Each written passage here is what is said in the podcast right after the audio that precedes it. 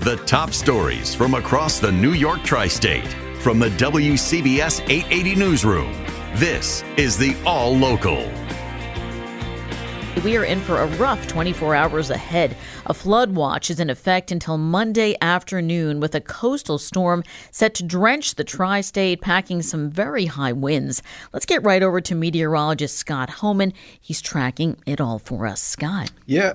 Wind advisory still in uh, effect through Monday afternoon, including a high wind warning, and this uh, rain and drizzle will evolve into a steadier, heavier rain, along with very windy conditions tonight.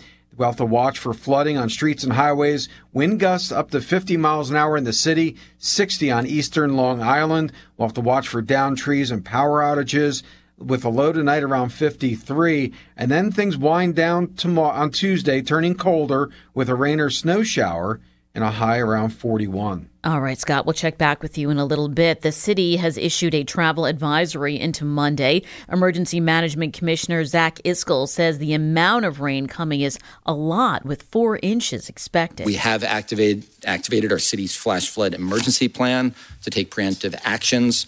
Um, and there is the threat of moderate coastal flooding uh, along some of New York City's shorelines, uh, depending upon how the offshore winds and the tides line up. Those locations would be Brooklyn, Queen, and Long, Long Island, expected to get hit hard by the storm.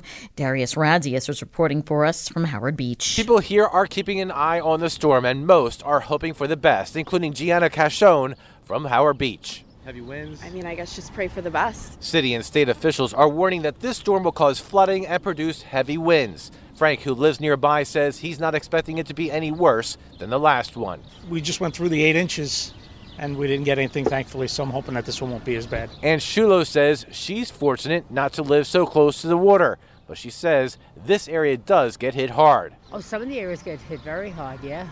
Well, like I say, we just have to wait and see how much it brings us. At Howard Beach, Darius Radzius, WCBS 880 News. Residents at an apartment building in Yonkers were awakened by smoke and flames. A fast moving fire sent them running from their homes, and three people wound up in the hospital. Neighbors say the smoke was so thick it was like running into darkness. Firefighters had to rescue one woman trapped inside, even administering CPR. I heard somebody saying fire, fire, fire, and I heard the fire alarm. Families woke up in terror Saturday night to the sound of banging and screaming in their Yonkers apartment. Their panic only building as they tried navigating the smoke filled hallways. But I ran into a total blackout. I never experienced nothing like this in my life, ever, ever, ever. That was total fear, total death, total. Firefighters say the fire started inside a third floor unit at 40 Carroll Avenue around 11 p.m.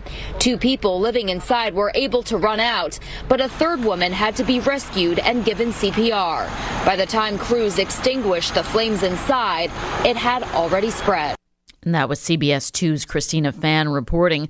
More than 90 firefighters responded, evacuating the building and containing it to just the top two floors. Now, time for WCBS 880 weather. A flood watch, wind advisory, and high wind warning are in effect through tomorrow afternoon. The rest of today becoming breezy, some rain and drizzle then turning very windy tonight with rain heavy at times that'll last through the midday tomorrow. Can be flooding on streets and highways, wind gusts as high as 50 miles an hour in the city, 60 on eastern Long Island. Watch for down trees and power outages. Low tonight 53. Tuesday turning colder with a rain or snow shower, high 41, then plenty of sunshine both Wednesday and Thursday, highs in the mid 40s.